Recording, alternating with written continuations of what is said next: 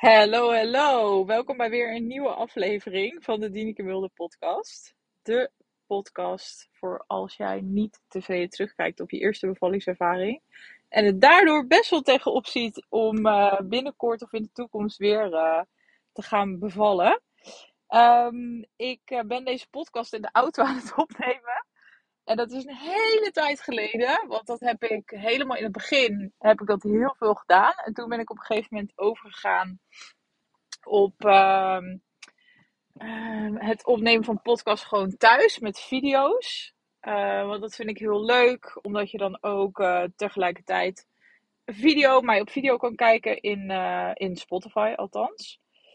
En ik ga ook ondertussen even kijken, want dit is, is ook even wennen voor mij of de opname überhaupt doorloopt. Volgens mij gaat alles goed, want ik moet dus ook onderhand mijn navigatie even, even zien. En je gaat waarschijnlijk ook nog onderhand Flitsmeister tussendoor horen. Sorry voor dit rommelige intro. Um, maar in ieder geval super leuk dat je weer luistert. Um, mocht je mijn podcast dus regelmatig op video bekijken, of als een disclaimer, want bij deze zit dus geen video, omdat ik hem dus in de auto opneem. En uh, de reden daarvoor is uh, omdat ik net twee uh, lesdagen achter de rug heb. En ik dacht, het is nu zaterdag, maar ik dacht, ik vind het toch wel leuk om, uh, om daar even wat meer over te vertellen. Want dat heeft ook alles te maken met, um, of ja, alles te maken met mijn praktijk en um, hoe ik vrouwen help, maar ook weer met wat ik deel op Instagram en vooral hier in deze podcast. Dus vandaar en, um, en ik dacht, want normaal denk ik altijd: oké, ik ga alleen een podcast opnemen als ik dat thuis kan doen, dus met video erbij. Want ik vind het dan fijn um, dat ik dan weet van: oké, ik heb altijd nog het videomateriaal en daar kan ik dan weer uh, kleine stukjes bijvoorbeeld uitknippen. Uh, en dat kan natuurlijk hiermee niet. Ja, of het kan wel, dan heb je gewoon een soort van korte audio. Um, en dat vind ik dan uh, dat vind ik wel lastig. Dat ik dan niet van deze podcast het videomateriaal heb. En ook omdat ik denk van ja, maar wat als dit nou een mega goede podcast gaat worden. En dat ik dus geen videomateriaal eruit kan halen. Maar ja, dan is dat maar zo. Um, want ik heb wel gewoon zin en inspiratie om even een podcast voor je op te nemen. Um, dus dan even gewoon op de simpele manier. Dus dat is even de hele, hele uitgebreide uitleg. Uh, maar ik heb dus. Oh, de trein komt langs. Dat hoor je waarschijnlijk ook op de achtergrond. Ik heb dus net lesdag tweede opzitten van de opleiding tot. Want het heb, als je me volgt op Instagram heb ik het niet echt daar genoemd. Maar ik heb dus aangemeld, ingeschreven. Ik ben begonnen inmiddels met de opleiding tot hypnotherapeut. En um, dit is iets wat al een tijdje door mijn hoofd speelde. Ik heb dus de, de studie toegepaste psychologie afgerond, tien jaar geleden alweer. Daarna ben ik uh, werkzaam geweest uh, in het bedrijfsleven.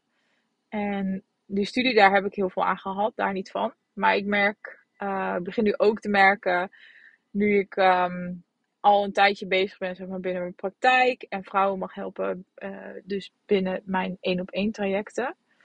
Um, dat ik behoefte kreeg aan weer verdieping. Om weer verder te leren, nog, een nog betere coach als het ware te kunnen worden, vrouwen nog beter te kunnen helpen. Um, dus dat zat al een beetje in mijn hoofd. En hoe dat dan bij mij werkt, is dat ik heb dan zoiets in mijn hoofd. En dan regelmatig denk ik daarover na. Dan denk ik, oeh, daar word ik echt, daar word ik echt weer enthousiast van. Want ik vind, ik vind leren sowieso heel leuk. Dat heb ik altijd al gehad. Uh, moet het wel een onderwerp zijn trouwens hoor, wat me interesseert. Maar als iets me interesseert, dan ga ik echt helemaal, dan ga ik er helemaal voor. En dan vind ik het fantastisch. En dan uh, vind ik, ja, dan, dan kan ik niet genoeg krijgen zeg maar, van een onderwerp.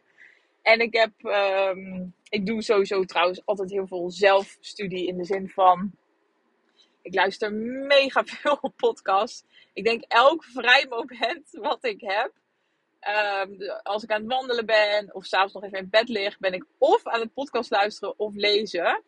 En uh, ik lees dan ja, voornamelijk boeken over um, nou, persoonlijke ontwikkeling, even heel breed, maar van alles wat daarmee, uh, wat daarmee te maken heeft.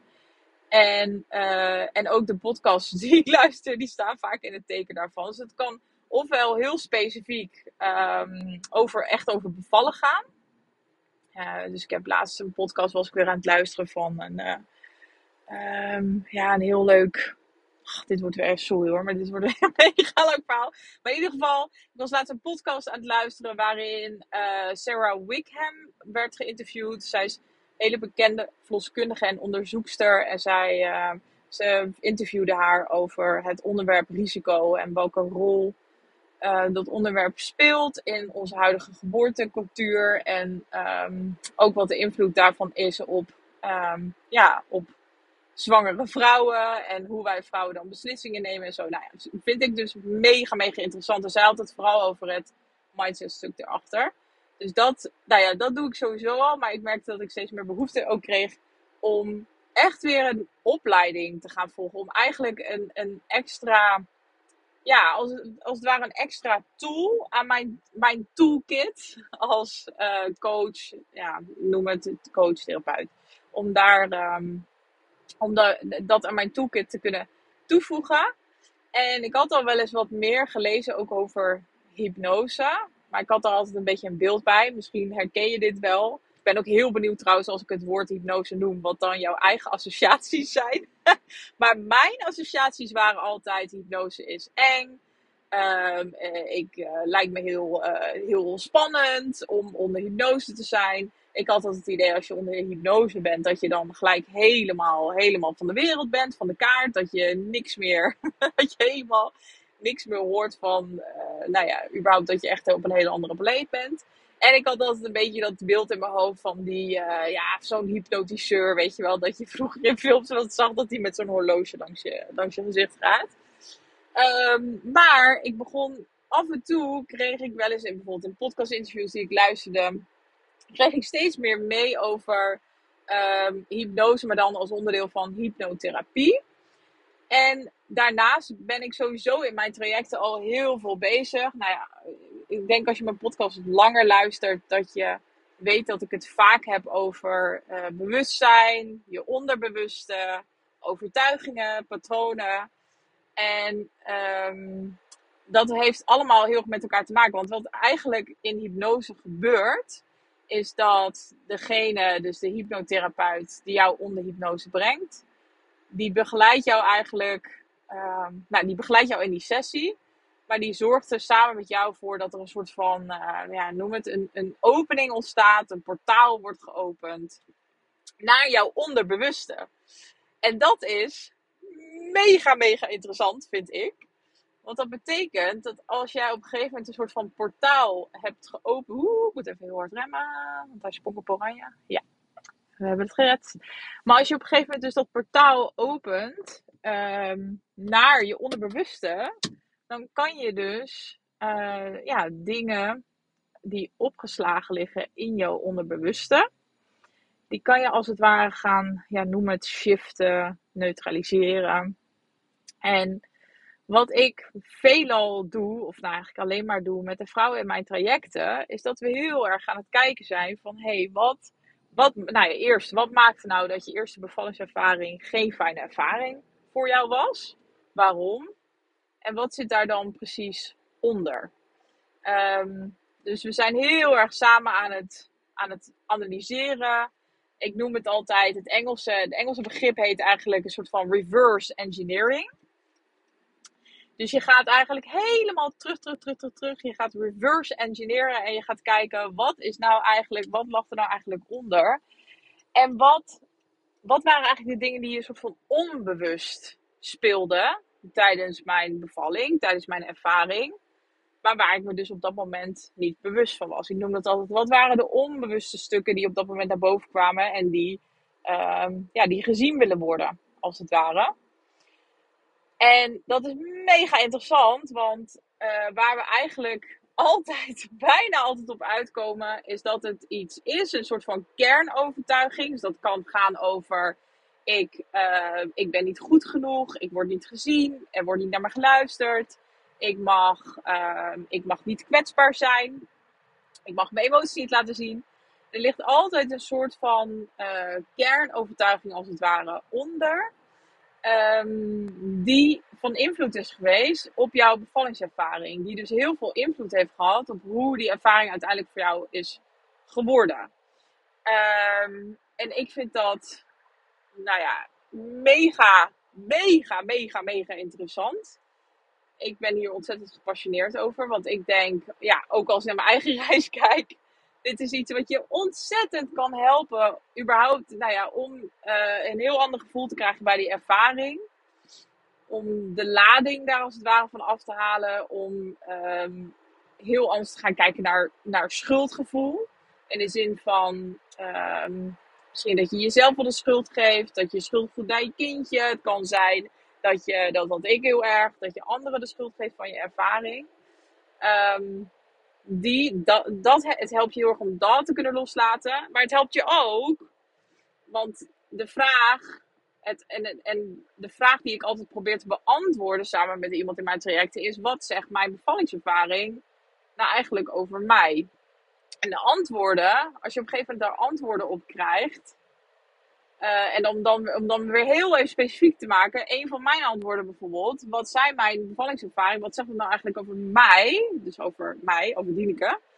Uh, was dat ik erachter kwam dat ik het heel moeilijk vind. Of eigenlijk nooit heb geleerd. Om mijn eigen. Uh, om, om te luisteren naar mijn lichaam en mijn eigen behoeftes serieus te nemen. En die vervolgens ook uit te spreken uh, naar anderen. Om uit te spreken naar anderen van hey, dit is hoe ik me voel en dit is wat ik nodig heb. Um, en dat was bij mij weer gekoppeld aan het gevoel dat ik me heel erg niet gezien voelde tijdens mijn bevalling. Maar ik kwam erachter dat dat um, echt iets zegt, iets zei over mij. En dat ik ook de enige ben die, dat, die daar iets mee kan, zeg maar we denken heel vaak dat dat soort gevoelens alleen maar door iets of iemand als het ware opgelost kunnen, kan worden. Dus in mijn geval was dat. Um, als, ik, als ik me gezien wil voelen, dan moet iemand anders mij zien, als het ware. Dat was in mijn ogen de, de oplossing. En ook wel um, ook de aanleiding in mijn ogen. Ik dacht, nou ja, als zorgverleners um, uh, anders met mij hadden gecommuniceerd en wel constant hadden gevraagd hoe het met mij ging, ja, dan was het een hele andere ervaring geweest. Dat was echt mijn overtuiging. Dus juist door die vraag, die diepere vraag te gaan stellen en ook eigenaarschap te nemen voor je ervaring, um, ga je dus zien van hé, hey, het is eigenlijk, hoe gek het ook klinkt, hè, het is eigenlijk heel logisch dat mijn ervaring uiteindelijk uh, zo is geworden. En niet als in het is mijn schuld, maar het is een soort van logische, ja, bijna samenloop of manifestatie zou je het ook wel kunnen noemen. En uh, ja, en ik, mijn, uiteindelijk is door die inzichten is mijn hele leven veranderd. Dat heb ik zelf gedaan, want door die inzichten ben ik daarmee aan de slag gegaan. Om dus beter naar mijn behoeftes te luisteren, die te gaan uitspreken. En daardoor ben ik ook andere keuzes gaan maken. Dus ik ben daar heel dankbaar voor. Dat is ook de reden waarom ik heel vaak zeg: um, mijn bevalling is uiteindelijk uh, mijn allergrootste cadeau geworden. Die ervaring. Ik zie het inmiddels echt als een, als een cadeau. En ik vind het heel speciaal dat, um, ja, dat, Daniel, dat Daniel mijn kind is. Ik hou heel veel van hem, maar ik vind het ook super speciaal dat hij degene is die um, die die transformatie bij mij in gang heeft gezet. En als ik dat uitspreek, dan voel ik dat er ook emotie naar boven komt. Omdat ik dat gewoon echt heel speciaal en heel bijzonder vind. En, uh, en het heeft me uiteindelijk ook geholpen om gewoon mijn draai te vinden in het moederschap. Nou, en dat is even in, in een hele korte notendop mijn verhaal. Maar waar ik naartoe wilde, is dat die, die kernovertuigingen, uh, die daaronder zitten. Dus in mijn geval was dat, um, ben ik wel goed genoeg? Uh, ik had ook de overtuiging van, zie je wel, ik word toch niet gezien. Dat was ook een, een, een, grote overtuiging. En ik zeg dat was, maar dat is nog steeds een overtuiging die natuurlijk in mijn systeem zit. Maar het mooie is, uh, wat ik op een gegeven moment ook begon te zien, die overtuigingen die liggen allemaal in je onderbewuste opgeslagen. Dat zijn vaak overtuigingen die je in de eerste zeven jaar van je leven opslaat. Want het zijn overtuigingen die je hebben geholpen om, uh, om letterlijk om te overleven, om liefde te krijgen van je ouders, om je af te stemmen als het ware op je ouders. Dus in dat onbewuste zit eigenlijk heel veel goud. Het is eigenlijk een soort van goudmijn. En de reden ook dat ik me heb op, eh, zeg maar ingeschreven voor deze opleiding van zes maanden, is omdat ik inmiddels hypnose zie als een tool om in dat onderbewuste te komen. Of althans, ik denk, voor zover ik nu weet, en wellicht in de, in, nou dat weet ik wel zeker, in de, opleiding, in de toekomst ga ik vast nog meer opleidingen doen. Maar ik zie dit wel echt als een van de allerbeste tools om dus toegang te krijgen tot je eigen onderbewuste, uh, maar ook tot een ander, haar onderbewuste, want ik coach alleen maar vrouwen natuurlijk. Um, maar dat je dus, dat het gewoon een hele mooie manier is om uiteindelijk ook die, die overtuigingen, dat zijn dus belemmerende overtuigingen, om, die, um, om daarmee aan de slag te gaan, om die te transformeren of te neutraliseren. Ja, moet nog even een goed woord voor vinden.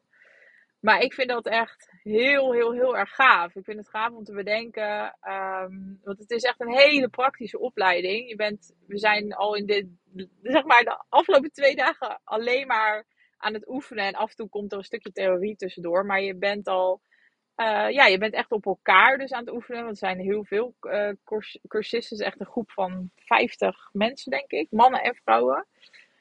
Uh, dus we zijn al heel veel gewoon aan het, aan het oefenen op elkaar. om elkaar dus in de hypnose te brengen. En dat lukt nog niet altijd, maar het is echt heel, heel gaaf. Um, en de bedoeling is ook dat ik gewoon nog veel meer ga oefenen. En ik mag het nu ook al gaan, um, gaan toepassen, zeg maar. Dus dat vind ik heel, heel tof. Um, dus dat, dat is het verhaal achter deze opleiding. En um, om ook weer even dus dit bruggetje te maken naar... Uh, ik moet even heel even opletten, anders volgens mij een ongeluk gebeurt. Maar dus ook om... Ik zie dus ook heel duidelijk de brug naar, naar bevallen. Um, want die had ik toevallig vorige week opgeschreven op mijn lijstje van, van podcast, uh, podcastonderwerpen. Maar hoe ik het inmiddels zie, hoe ik naar een bevallingservaring kijk. En dan moet je echt bereid zijn om dat laagje dieper te gaan, te willen gaan. Is dat je bevallingservaring, dus hoe jouw bevalling is verlopen, hoe jij deze hebt ervaren, echt een soort van spiegel is van wat er speelt in jouw onderbewuste. Dus alles wat daar ligt opgeslagen, alle overtuigingen die je hebt gevormd in je kindertijd, in je jeugd, die je op dat moment heel erg hebben gediend, heel erg hebben geholpen, die komen hoe dan ook naar boven tijdens je bevalling. En helemaal als er nog geen bewustzijn op zit. Dus bij mij, ik was me daar echt nog niet bewust van voordat ik ging bevallen. Terwijl, voordat ik ging bevallen, ik had al, in, voor mijn, in mijn idee had ik al zoveel gedaan aan persoonlijke ontwikkeling. Ik had al uh, meerdere keren in mijn leven hulp gezocht, therapie gevolgd. Heel veel zelf gedaan. Ik was toen ook al heel veel aan het lezen. Heel veel over persoonlijke ontwikkeling. Heel veel aan mezelf gewerkt. En ik dacht echt, nou nu moet ik er inmiddels wel om lachen, maar ik dacht echt, voor, toen ik zwanger was, voordat ik ging bevallen.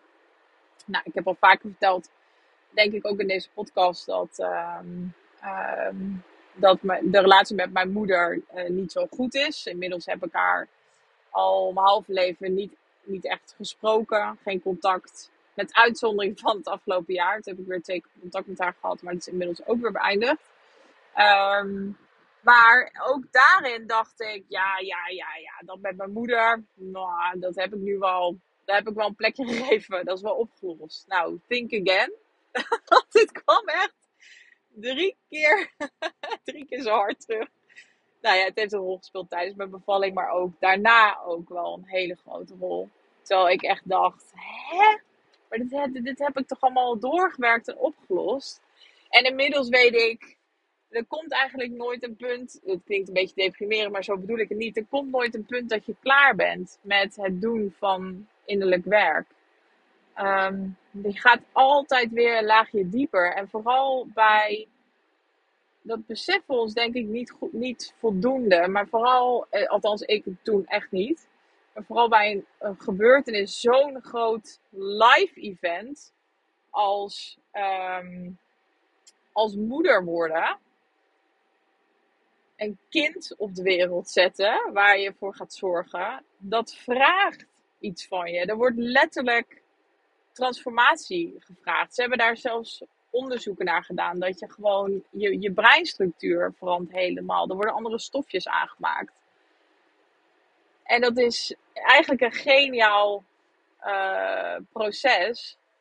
Want het helpt je om, um, om dat moederschap aan te, aan te gaan, als het ware. Maar het moederschap vraagt iets heel anders van je. Uh, dan voordat je zeg maar kinderen had. Als ik nu naar mezelf kijk, dan. Um, ja. Weet je, als je, als je geen kind hebt, dan kun je gewoon best wel in mijn geval heel hard werken. Uh, heel erg over je eigen grenzen gaan. En terwijl toen, toen ik Daniel kreeg, toen wij Daniel kregen, toen liep ik al heel snel als het ware tegen de lamp. Omdat ik merkte van, hé, hey, als ik niet goed voor mezelf zorg. En ik wist helemaal niet hoe dat moest. Want dat had ik nog nooit echt gedaan. Wel praktisch opzicht, weet je, ik kon van mijn eigen boontjes doppen. Maar echt, echt goed voor jezelf zorgen. Gewoon je eigen grenzen bewaken en keuzes maken die bij jou passen. Dat had ik eigenlijk nog nooit gedaan. Eigenlijk niet. Maar als je, als je moeder wordt, althans dat is hoe ik het heb ervaren, um, je houdt het niet heel lang vol. Als je je constant soort van blijft opofferen voor anderen, als je je constant blijft aanpassen, terwijl je diep van binnen voelt, ja, ik word hier eigenlijk niet zo gelukkig van. En je, je bent gewoon een fijner persoon, je voelt je een fijnere moeder als je in eerste instantie goed voor jezelf zorgt en, en voor jezelf kiest. Ehm, en dat is in mijn ogen wat het moederschap echt van je vraagt. Alleen in het begin gaan we daar heel vaak uh, tegen in de weerstand, als het ware. Dat deed ik heel erg. En ik denk dat een bevalling echt bedoeld is als een ervaring die die transformatie in gang zet. Die die transformatie in gang zet naar een soort van nieuwe, nieuwe versie van jezelf. Die het moederschap van je vraagt. Die het moederschap van je verlangt. En ik denk ook dat dat de reden is waarom die bevallingservaring voor heel veel vrouwen een soort van snelkookpan is. Waarvan alles naar boven komt borrelen van alles waar je gewoon eigenlijk niet bewust van was. Of dingen die je altijd heel goed een beetje zo hebt weggedrukt en verstopt. En de delen van jezelf die je eigenlijk liever niet wil aankijken, waar je liever niet mee aan de slag wil. En dat, dat, zijn, dat is alles wat in jouw onderbewust ligt opgeslagen.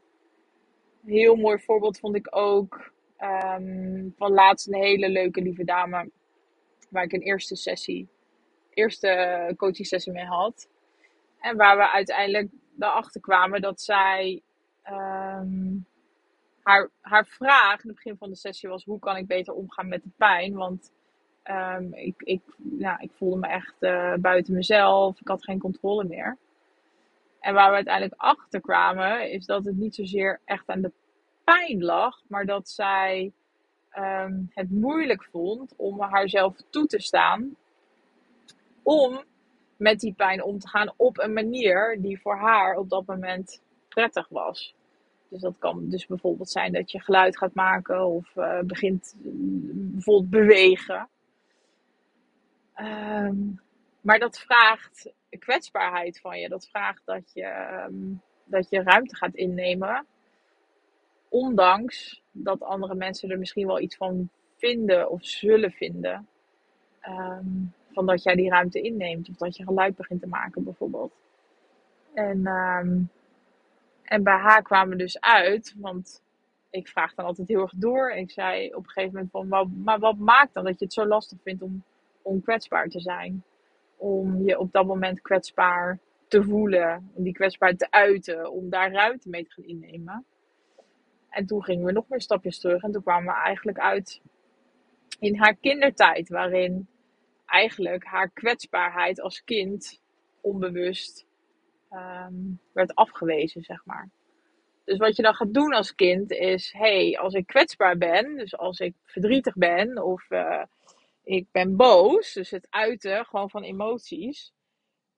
Als ik kwetsbaar ben en, um, en ik word daarop afgewezen, dan ga je dat dus koppelen. Dus dan betekent dat je kwetsbaar opstellen wordt gekoppeld aan, hey, dat is onveilig, want ik word daarop afgewezen. En dat is dan vervolgens weer iets, en dan maken we het cirkeltje rond, wat dus tot uiting komt tijdens je bevalling. Alleen als je alleen maar blijft zitten op, en het is heel logisch hoor, dat is niet, uh, dit bedoel ik niet, uh, niet kritisch. Maar als je alleen maar blijft zitten op van, oh, ik, weet niet hoe ik, um, ik ben heel bang voor de pijn, ik weet niet hoe ik de volgende keer, of ik ben bang dat ik weer niet kan omgaan met de pijn en uh, ik heb daar tools voor nodig, dus ik moet beter leren puffen of zo. Wat, en ik bedoel, ook daarmee bedoel ik niet dat dat helemaal niet helpt, maar dan ga je eigenlijk niet in die diepere laag zitten. Dus dan gebruik je dat puffen als een soort van symptoombestrijding, zou ik het bijna noemen. Of op zoek gaan dus naar hele praktische tools. Alleen je weet uiteindelijk, die gaan alleen maar helpen als je eerst weet van wat is nou weer, wat is die diepere laag? Wat is de kernovertuiging, zeg maar, die daaronder zit? En, um, en dat is, vind ik, wat, um, ja, waar ik me bezig ga, waar ik me op focus, zo ontzettend boeiend maakt. Ja, ik vind het echt waanzinnig leuk werk. Ik vind het echt fantastisch. Er is bijna niks uh, wat ik liever doe. Even op werkgebied, hè, want ik vind mijn gezin echt helemaal fantastisch natuurlijk. Um, dat, al even als eerste. Maar op werkgebied is het denk ik niets wat ik liever doe dan een coaching sessie met iemand mogen doen. En samen iemand te kunnen helpen en daarnaar op zoek gaan. Om te kijken van, hé, hey, wat, wat waren nou die onbewuste stukken die er onder jouw ervaring zaten. En uh, ja, ik vind dat ontzettend, ontzettend leuk. En heel, ook heel dankbaar dat ik dat moet, mag doen. Want het vraagt ook van vrouwen um, ook een stukje kwetsbaarheid. We gaan soms echt wel heel diep. En soms stel ik echt moeilijke, confronterende vragen. Um, die, waardoor je geraakt wordt en waardoor ook weer emoties naar boven komen.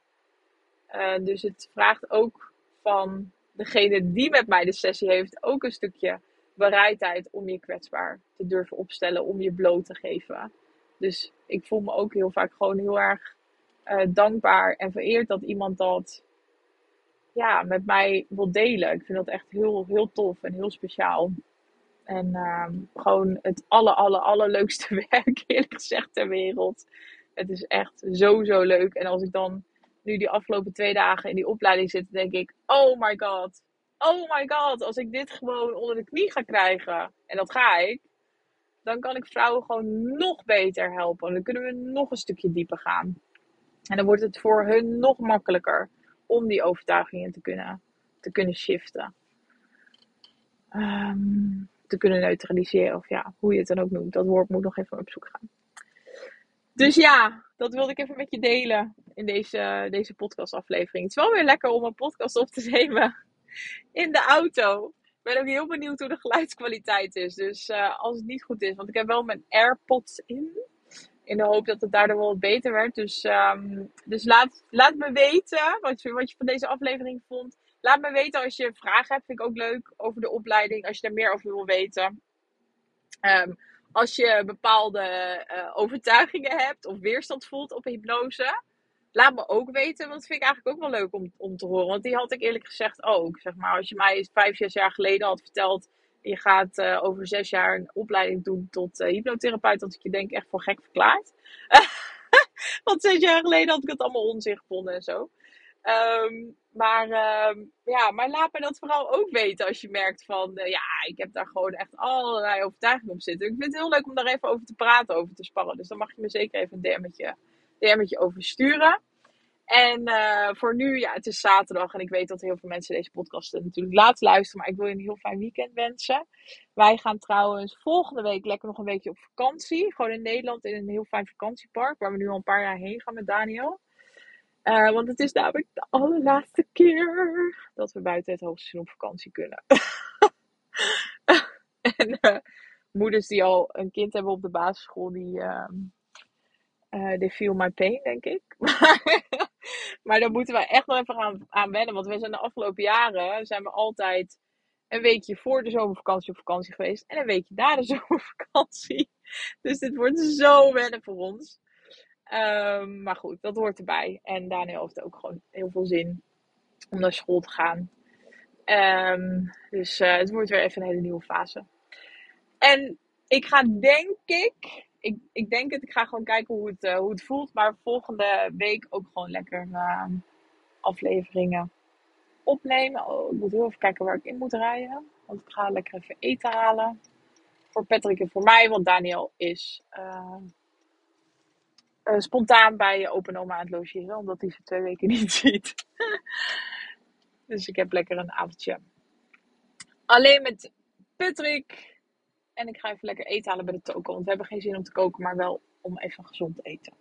Oké, dit wordt echt een veel te lange aflevering. Heel erg bedankt voor het luisteren. Nogmaals, laat me weten als je vragen hebt um, over deze aflevering. Of je er iets aan gehad hebt. Ik wens je een heel fijn weekend. En um, ik, uh, ik, ik wil zeggen, ik zie je. Nou ja, in ieder geval tot de volgende aflevering. Bedankt voor het luisteren. Doei doei.